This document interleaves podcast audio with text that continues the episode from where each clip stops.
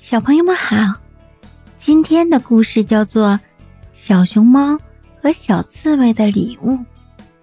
一天，小熊猫很不高兴，因为它收到了一个礼物。小公鸡问：“小熊猫，你怎么了？”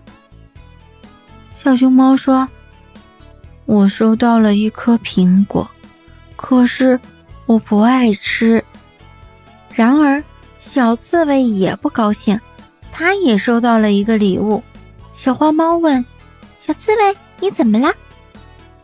小刺猬说：“我收到一根竹笋，我不喜欢吃。”后来，小公鸡对小熊猫说：“那你可以把它送给小刺猬呀，它喜欢吃。”小熊猫一拍脑门：“对呀。”我怎么没想到呢？